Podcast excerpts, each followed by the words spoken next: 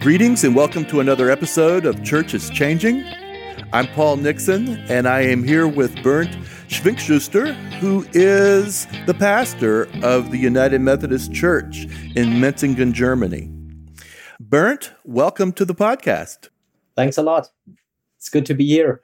You are a church planter. 12 years ago, you planted this congregation in Metzingen, and there had been another church there before you planted. You inherited a building with no people, correct? Yes, correct. Uh, we had a, a, church building here, but uh, the former congregation was no more alive. So they stopped the work of the church, of the congregation here. And there were about five years no Methodists in Metzingen anymore. And after that time, we started a new congregation. So they say sometimes that when this happens, that the, the land went fallow for a few years and then you started again. Now, Bernd, how did you become a church planter? Was that something that you had wanted to do, or did you just sort of find yourself asked to do this in surprise? No, I never thought about uh, planting a church I uh, was asked by another church planter if I would be uh, willing to do the church planters education in the south part of Germany after the general conference of the United Methodist Church decided to plant churches all over the world. And so we as Germans, we thought, how can this be? How can this uh, happen? And we started to educate people as church planters, and I'm one of them. And I did this ch- church planter education, I think 2007 to 2009, about that. Are you from southern Germany originally? I am from southern Germany, yes. From even from the part here, I grew up about 50 kilometers from here. Oh, nice. Well, that, that often helps with planting just to kind of understand the territory and yes. how people think you speak the language, you know the culture, you have friends around, you know how uh, the church life is around. Did you grow up United Methodist? Yes. My parents are United Methodists. So you grew up going to youth events and so forth and yeah, we we had a very cool youth group, and I, I grew up in, in Sunday school, and we had teeny events, and uh, then the youth group, and then I I worked as a landscape gardener. Then I went to the army in Germany to the Bundeswehr, and I think one day we gathered and I met some old friends, and after some years, everybody worked. The conversation moved to the question is this the place and the job I want to do the whole life that will come? And we we started a, a conversation and, and talked about what can we imagine other people could also do instead of landscape gardening or working in a in a bank or or in an office. And many people, I think we were seven or eight people sitting around the table, and four or five of them told me that they think I should become a pastor. And so this was the reason I got a pastor. And then I had quite traditional old congregation for six years when I was starting as a pastor. And after my ordination, I worked there for three more years and then I moved to Metzingen. Now, Germany is a famously secular country. So I'm going to imagine that as you grew up, many of your friends were not connected with any sort of organized religion. Is that true? Yes. we, we, live in the, um, how do you say, uh, in the Bible Belt of Germany. It's the, the southern part of Germany. There are many congregations uh, until now, and uh, many Christians live here. But most of the people, they do not have any contact to organized kind of religion or, or church. I think it's even the first time in whole Germany that there are more than 50% who are not members of any organized religion. I think last year something like that this this mark was broken. I grew up in Southern California and most of my friends in school were not religious and I think over the years that sort of was helpful for me in learning how to to talk about faith or to explore faith with people that were non-religious without everybody becoming nervous. Was that helpful for you growing up with lots of people that were not religious? I would say I grew up in a Christian bubble. Oh, really? Really? Yes, and I met a lot of people then in the army and when I was working as landscape gardener who had no contact to uh, any sort of religion or spirituality. And when we started the congregation here in Metzingen, I asked some people if they would join me in asking how can church be in future and many of them they were non-christian people. They were not involved in any kind of church life. And that was um, my th- th- those people were my direct speaking partners and they they taught me a lot how church could be to be relevant for the people. I love the idea that they taught you a lot. And what you and your team have created is certainly different than what most folks would associate with church when you hear that word. What was the first thing that you did in Metzingen that maybe colored outside the lines of what people might expect from a pastor or from a church? We started with small groups and in the first year the small groups quite grew fast and strong. And then we asked ourselves the question how can we be church in the community here? And uh, we had three parts of church life. We wanted to have small groups. We wanted to have a worship however this worship would look like and we wanted to uh, do a social project for others. And so in the second year, we started with a gathering or a worship, but not in uh, the church building we had. We started it in a bar, uh, in, a, in a pub. and this gathering grew very fast. We started, I think, with 15 people, and six months later, we were about 50 people, and the room was too small. And so we changed to another room. We changed to a cocktail bar and had our gatherings there. And that was really helpful for us to have this uh, kind of experience that people say, wow, church, church can be differently and church has answers to the questions that makes my life, um, that come in my life.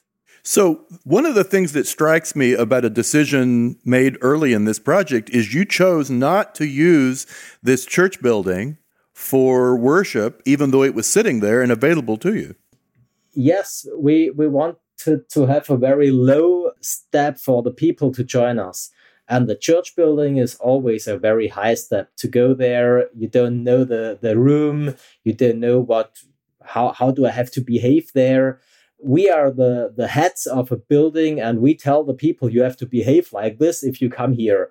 So if we're anywhere else we are the guests and we behave like guests and we ask how can we be here? Uh, it okay if we uh, sing this kind of songs? Is it too loud? What about the other guests who who are here? And at the beginning it was really a, a strange feeling to to worship in the middle of people who are sitting and and looking around and but we got used to it and it's fine. And the people you, you got into in, into uh, talks to each other and talked about church and how church can be and what people think about church how church could affect their life. Yeah it was a it's still a good time. We're still uh, in, in a restaurant at the moment after 12 years and for us it's important to to eat together to have uh, lunch together or dinner together and that's part of uh, the gathering we have.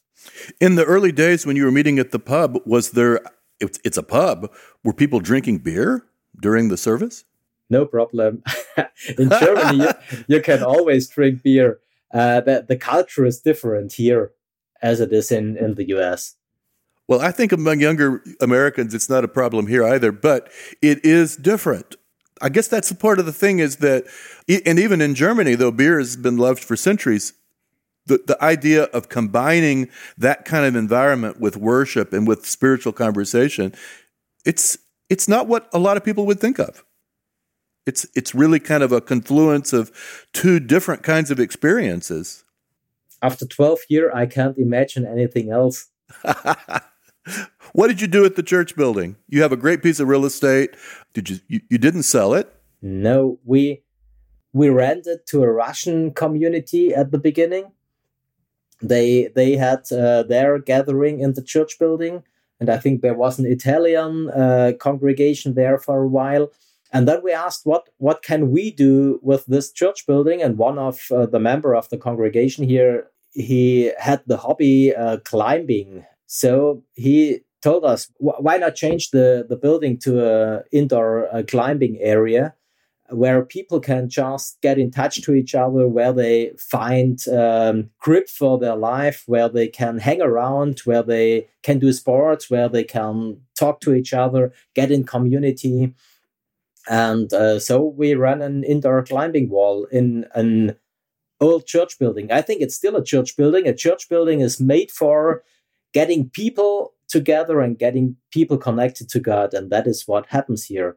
The people connect to each other and uh, the volunteers who work there they are members of the congregation and uh, so after and after the the people get connected to congregation and to god and to to the questions uh, they have i had a lot of uh, pastoral care in this building much more than if there was a usual congregation i think so for people who haven't ever seen such a thing i walked into this building I, I guess it was maybe six years ago the ceiling of the building is high. It's a kind of a vaulted ceiling. It's a church building in sort of a traditional sense. And the climbing wall goes all the way up high above the, the floor. And there's young people there most of the time climbing up the walls with their ropes and all. How many people come and go and use this place from the community? Before Corona, we had about 10,000 people a year who used the building. My goodness. We have a lot of companies, we have schools, we have kindergartens, and we run the, the, the climbing uh, center uh, six days a week. It's open, everybody can come. So there are volunteers who talk to you, who uh, tell you this is the equipment, you can take it, and it's all run by donations. There is no entry entrance fee or something like that. So people donate as they come, and does that pay for some staff who are there to, to see to it that safety protocols are enforced and so forth? They don't pay for the staff. No, there is no entrance fee. They pay if they uh, need climbing shoes or a rope or something like that, but they don't pay any fee. So the volunteers are certified to be sure that it's safe and people know what they're doing and yeah that's a yeah they they they are not allowed to give a lot of advice. If then anything happens the insurance would say the volunteers they told to do it like that so it's not allowed. The people have to sign that they know how to uh, make a knot that they know how to uh, wear a harness and that they know how to use uh, the gear in the right form that nothing can happen. Is this is climb is climbing a part of the culture? You you live near the Alps, so there is climbing centers. Is that a very popular thing that people might already have had experience with before they come into this place? Mm, it is kind of the culture here. We live in a hilly area. It, it, it's not real mountains, but it's a hilly area. But there are a lot of outdoor climbing routes in in the area around here 50 kilometers or something like that. But we started 2013 i think to to boulder the the the sport bouldering went uh, olympic 2018 or 2017 so it, it's it's a huge trend here in in in germany to to go climbing or bouldering. And the insurance has not been prohibitive in order to be able to do this? No no. That may be a translation to, to some other economies and nations. When I when I have introduced this idea in the United States, people have immediately panicked and said our insurance would never allow it. I think if if they explored closer what you did, it, they might discover there's a way in, in any space in any context to do what what what you're doing. It just seems like such a creative use of space to take a church building that nobody wanted to go to and to create a space where 10,000 people want to go to. Yes. That in itself, you flipped that building in terms of it being a magnet for people. Yeah, and I think that this is how church has to be. And this is what a church building has to be. That people love to go there and say, This is a place where I uh, cannot just climb or sit, but where I can meet people and, and get good conversations. So you were a church meeting in a pub with small groups and then really interfacing with the public in this climbing center that you put in an old church building. And then the pandemic hit. What happened? The climbing center had to close the doors. That was not it was not allowed to go doing sports indoor for about 10 months, I think. The congregation we thought about how can we do church life if we don't have rooms where we can sit with a lot of distance to each other. And so we had our gatherings for about two years completely outdoors. outdoors. It, it's a young congregation. The, the problem was not 10 degrees under zero and snow. The problem was uh, five degrees over zero and rain. And we're a very young congregation with many young children and families. And so we we met outdoor, but we we had online preaching or online uh, gatherings where the people also could watch the sermon or or where they could meet, and we had a very strong small group system. We call it semester groups at the moment. The groups they meet for 10 uh, sessions and then there is a break.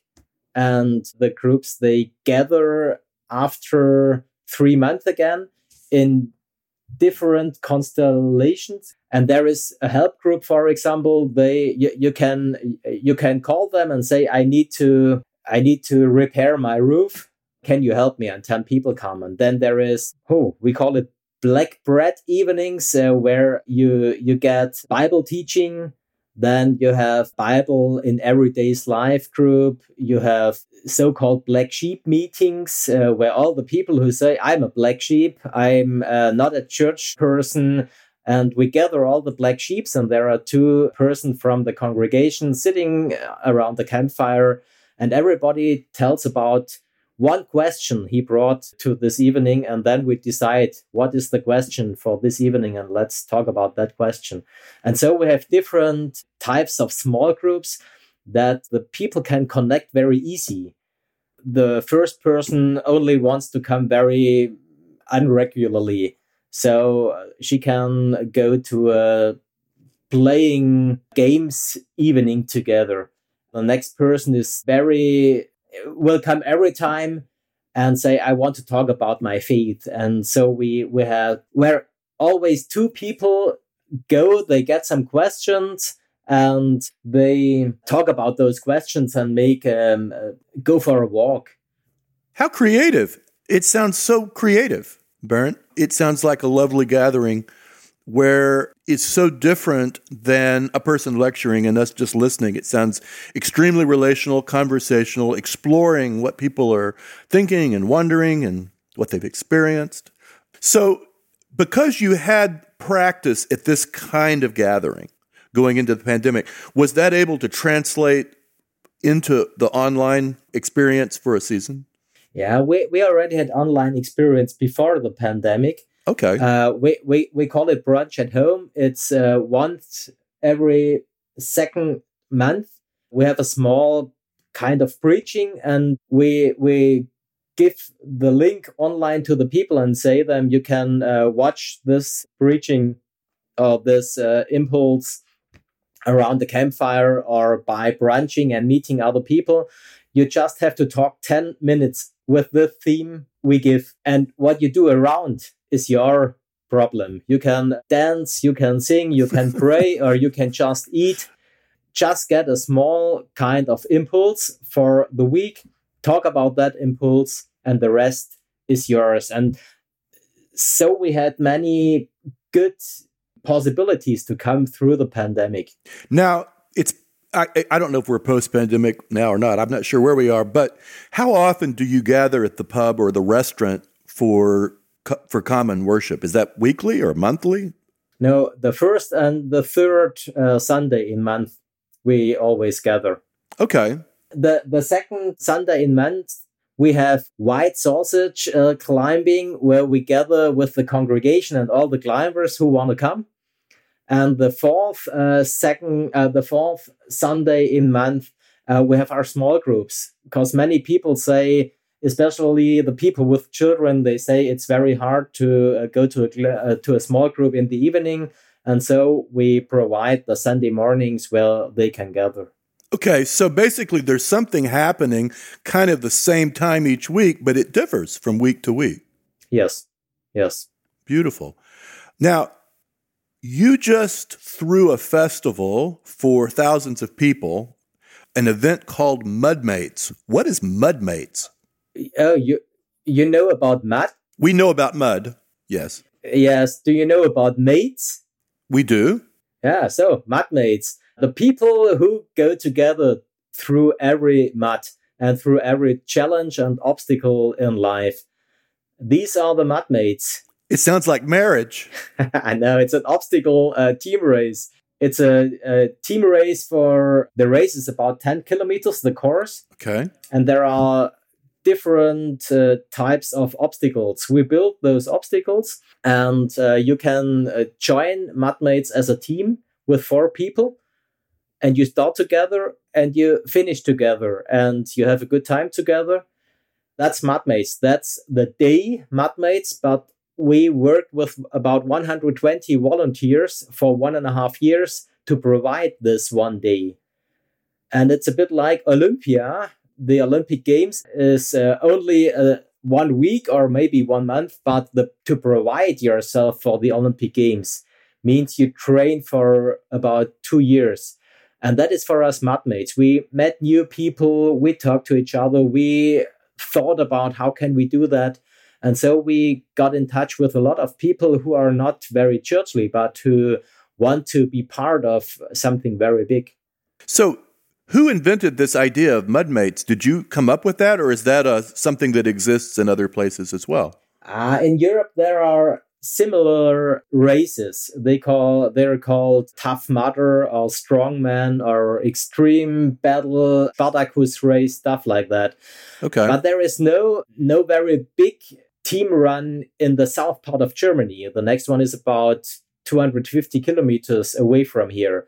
And we had many climbers who uh, took part at those races and they told us, why not do something like that? And then we thought about and uh, we had a we had some big companies and there were 5000 people there at this uh, day 4 weeks ago so it was a huge event 5000 people and you're a church of about 100 people. How does that work? How did how did you manage this? We had about 320 volunteers. There are many people who are not member of the church but they are part of the church. And they bring what they can and they help and um, we're together on our way.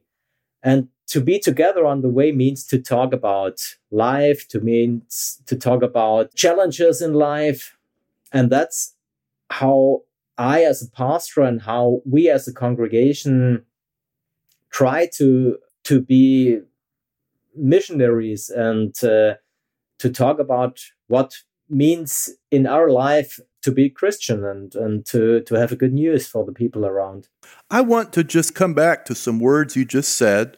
There are many people who are not members of the church, but they are a part of the church. So your sense of community and even the potential team of folks that were able to do this community event, which was really lifting up friendship and camaraderie. And your church is bigger than the membership, it seems. Yeah, it's a, a lot, a lot.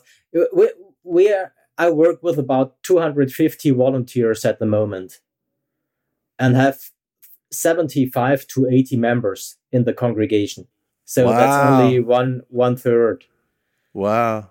But we give people the possibility to to work for something their passion flows for. And we we provide them a platform where they can bring their skills and and we tell them okay we let's see what what what where this will go to we, we, we have so-called food sharing. I don't know if is this uh, an us stuff food sharing? I'm not sure what you mean by food sharing. It's in germany it's a it's a whole community. You take food that would be thrown away and you bring it but it, you know if, if you buy a package of onions for example and one onion in the net is not good anymore usually the whole package is thrown away. I see so there are people they take the whole packages take out the bad onion and share the rest. And that's called food sharing. You can do it with apples with salad. And it's a very huge community here in germany. And if you are part of food sharing, there are buildings, for example, they have a so-called Verteiler. Uh, it's it's a, a, fridge or something like that, and there you can bring all the stuff you don't need anymore, and other people can just take it for free. And many people say, "Wow, this is a good thing. I want to uh, give my time for this. I want to give my uh, my passion into this, just to be." just in sense that that that we, that we have it is important to to save the environment, the world, and not throw the the food away. For example, they are not member of the church, but they are part of of the community and of the church here. I recall you speaking of people in the community hosting Ukrainian refugees. Is that yes? Has that been a? Tell us about that we have a we have a lot of refugees at the moment and the german uh, government and the communities the cities and the, the majors they asked people to open their houses for the refugees and uh, many of the members of my congregations uh, they they opened their houses and they they said okay we have a guest room so there can be a couple or a, a mother with a child and live here. So i think every second in my congregation has a refugee uh, at home at the moment and we try to to help them as as possible the best we can among united methodist congregations bernd this is a very unusual church in a beautiful sort of way i mean it, it, it is an outlier in so many ways and i think a a, a um, an experiment that's gone well in ministry that many of us could learn from. But from all that you've experienced, what's what's a lesson that you wish you could share with every church in the world from this ministry journey in Metzingen? I would say stop playing church, be the church. Do just what is written in the gospel. Host the refugees. Give food to the people who need it.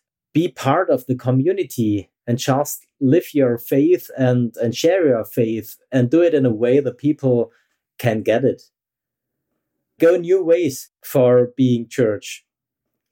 In germany many people they show the back on on the traditional churches. But there are a lot of good churches and and and, and we are not a i would say we are not a special church. We have some special stuff but there are many very modern, innovative churches who who do a good job. It's how the people live their passion and how they live their life, uh, their, their their faith and their life, and that's all. The rest is uh, part of God's work. This is the Church is Changing podcast. I am Paul Nixon, and I have been in a conversation with Pastor Bernd Schwinkschuster from Metzingen, Germany. Bernd, I don't know how well I'm doing with your name, but I'm loving this conversation and I'm loving the vision of church that your congregation is teaching us. May I just tell one more stuff? Please. At the moment in Germany, within the Methodist Church, we're in a big change process, and I'm a part of this change process. I think it's important that we are in a in a circle where we help people to get in touch with non church people. And this takes place by just getting people connected to each other. That's why we do mudmates. That's why we run an indoor climbing hall. It's not that all of those will sit in my church benches. but it's to get people in touch to each other. The second is to get people in touch to the churchy people.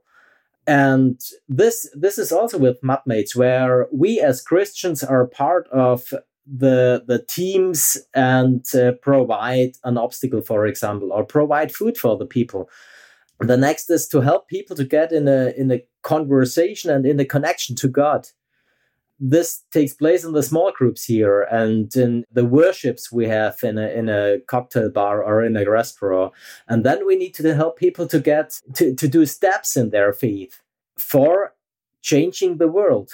And that is our, our vision of some United Methodist Church, making disciples of Jesus Christ for the transformation of the world. This is our vision. This is our concept and I hope that not only we in Germany help the congregations to get this concept on the on the ground, but to help uh, all the churches, uh, the Methodist churches, and all the other churches to to live their their vision and and what God uh, wants us to be salt in this world and light in this world. It is a compelling vision. Thanks. For a post Christendom world to see that church is changing and that the gospel is still very relevant. It is. Thank you, Bernd. And thank you, listeners. We hope you will join us again for another episode of Church is Changing. This is a ministry of the United Methodist Church. Church is Changing podcast is a production of Discipleship Ministries, an agency of the United Methodist Church. Music is by Sanjay Singh. Visit all our podcasts at podcast.umcdiscipleship.org.